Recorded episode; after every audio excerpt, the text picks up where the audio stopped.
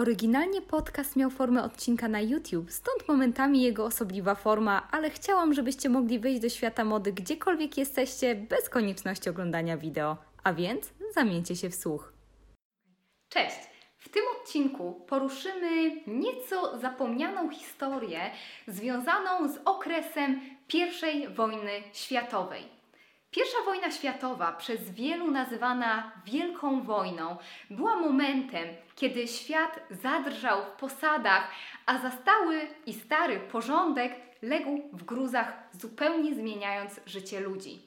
Był to również czas bardzo dużych zmian w społeczeństwie, wymuszonych z zastałą sytuacją.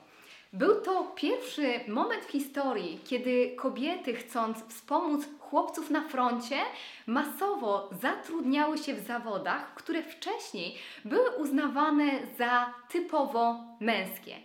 Ale co z tym wszystkim, co z tym czasem horroru ma wspólnego niewinny ptaszek, jakim jest kanarek? O tym już za chwilę.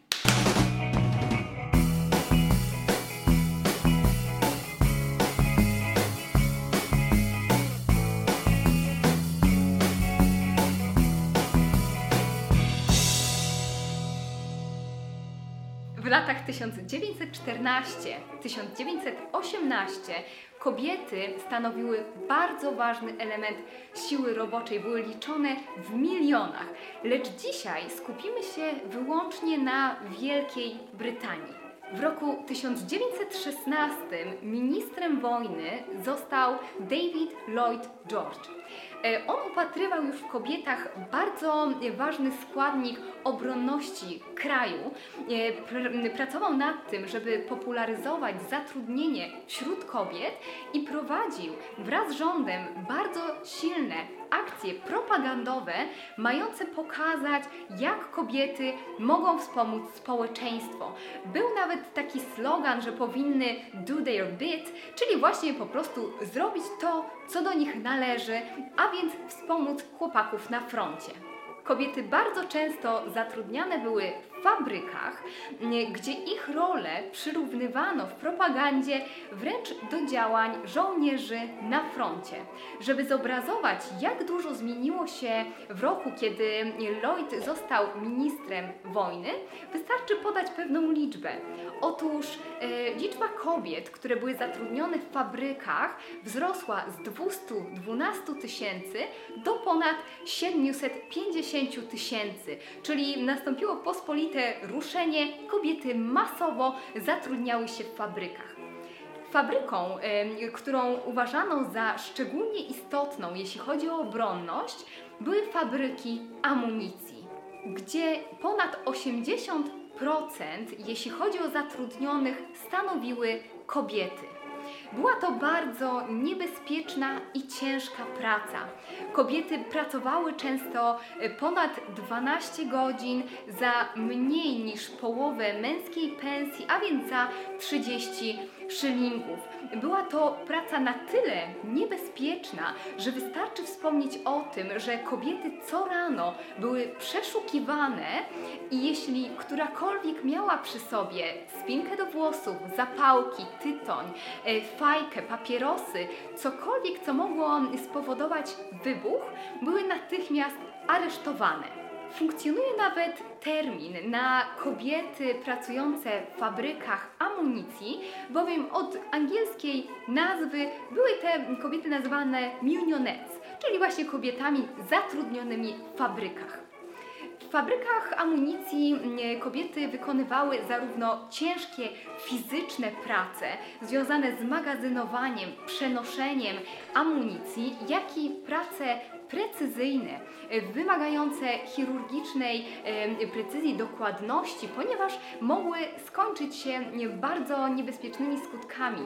E, wystarczy wspomnieć, że na przykład pracowały przy detonatorach. I właśnie dzisiaj chciałabym się skupić na kobietach, które pracowały przy chemikaliach, a więc przy jednej z najbardziej niebezpiecznych gałęzi pracy, jeśli chodzi o fabrykę amunicji. W czasach I, jak i II wojny światowej, ze względu na oszczędność, mm, jako zamiennik czystego trotylu używano amatol, który był mieszaniną trotylu i saletry amonowej. Rolą kobiet, jeśli chodzi o pracę przy chemikaliach, było ładowanie mieszanki do wcześniej im dostarczonych łusek.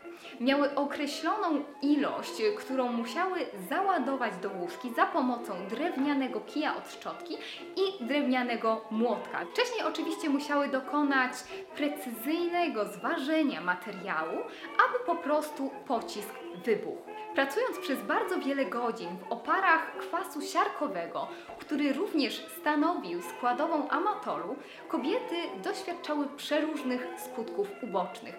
Wystarczy wspomnieć migreny, nudności, anemię, e, metaliczny posmak w ustach, czy też bardzo poważne zapalenia gardła. Ale e, to wszystko było na początku lekceważone i jedyne co zrobiono, to jeszcze dostarczono im maski i zapewniono nieco lepszą wentylację. Tak więc kobiety pracowały przy chemikaliach bez nawet odpowiedniej odzieży ochronnej. Praca przy amatolu miała jeszcze jeden bardzo osobliwy skutek uboczny. Ponieważ mm, opary kwasu siarkowego barwiły skórę kobiet na jasno-żółty odcień. E, Szczególnie było to widoczne na twarzach, wokół ust, na dłoniach, ale niektóre mówiły, że nawet ich paznokcie u stóp były zabar- zabarwione na dziwny, żółty odcień. Ich włosy nabierały zielonej barwy, czasami barwy złotorudej, oczywiście w zależności od koloru ich włosów. Na początku to wszystko lekceważono. Kobiety też nie przejmowały się specjalnie skutkami ubocznymi, co może nawet nam zaprezentować tutaj reklama kremu Outin, który był przeznaczony właśnie dla kobiet pracujących w fabryce amunicji. Widzimy na reklamie kobiety, łuski, prawdopodobnie wracają właśnie z fabryki i widzimy tutaj e, hasła, które mają nas przekonać, że wystarczy stosować odpowiedni krem, żeby oczyścić skórę ze wszelkiego rodzaju chemikaliów e, i wciąż mieć wspaniały e, odcień alabastrowej cery. Istnieje wiele zapisów kobiet, które pracowały w fabrykach amunicji, mówiących o tym, że kobiety pracujące z amatolem były separowane od reszty kobiet, na przykład w stołówkach. Dlaczego? Ano dlatego, że y, żółty pył, który osypywał się z ich włosów, z ubrań, barwił wszystko dookoła na żółto. Y, Było to szczególnie dotkliwe dla kobiet, ponieważ nawet nie mogły mm, porządnie się ubrać, nie mogły stosować kosmetyków, ponieważ wszystko nabierało właśnie takiej barwy. Ze względu właśnie na wspomnianą żółtą barwę skóry, wracamy do postawionego przeze mnie w intro pytania, co z tym wszystkim wspólnego miały kanarki? Bo właśnie tak nazywano kobiety pracujące przy chemikaliach, tak zwane canary girls, czyli właśnie kanarkowe dziewczyny, ze względu na jasno-żółty kolor ich skóry. Co więcej, kobiety, których skóra nabierała takiej barwy, rodziły również dzieci e, o podobnym odcieniu skóry, więc Canary Girls rodziły Canary Babies. E, Istnieją zapisy, które pozwalają nam e, na poznanie dokładnego procenta, jeśli chodzi o właśnie zatrucie e, amatolem. Mianowicie jedynie 24% ze wszystkich kobiet, które pracowały w fabrykach amunicji, nie doświadczało tego typu skutków ubocznych. Więc e, możecie sobie wyobrazić, jak bardzo wiele kobiet było tym dotkniętych.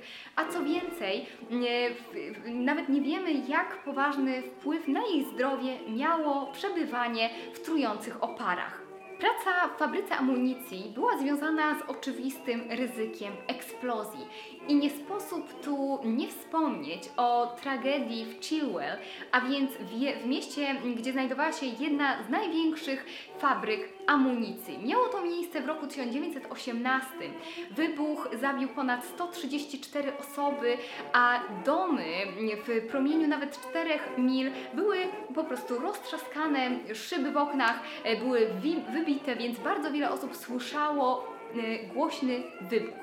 Może to zbyt daleko idąca interpretacja, ale wielu badaczy zajmujących się właśnie Canary Girls bezpośrednio łączy tragedię w Chilwell z tym, że w tym samym roku, a więc w roku 1918, kobietom w Wielkiej Brytanii nadano prawa wyborcze, czyli w końcu zaczęto przejmować się ich losem, w końcu zaczęto dostrzegać kobiety jako niezmiernie ważny głos w społeczeństwie. Z czasem kolor skóry Canary Girls jaśniał, e, historie nieco się zacierały, a głosy kobiet, które pracowały w fabrykach amunicji, były coraz cichsze.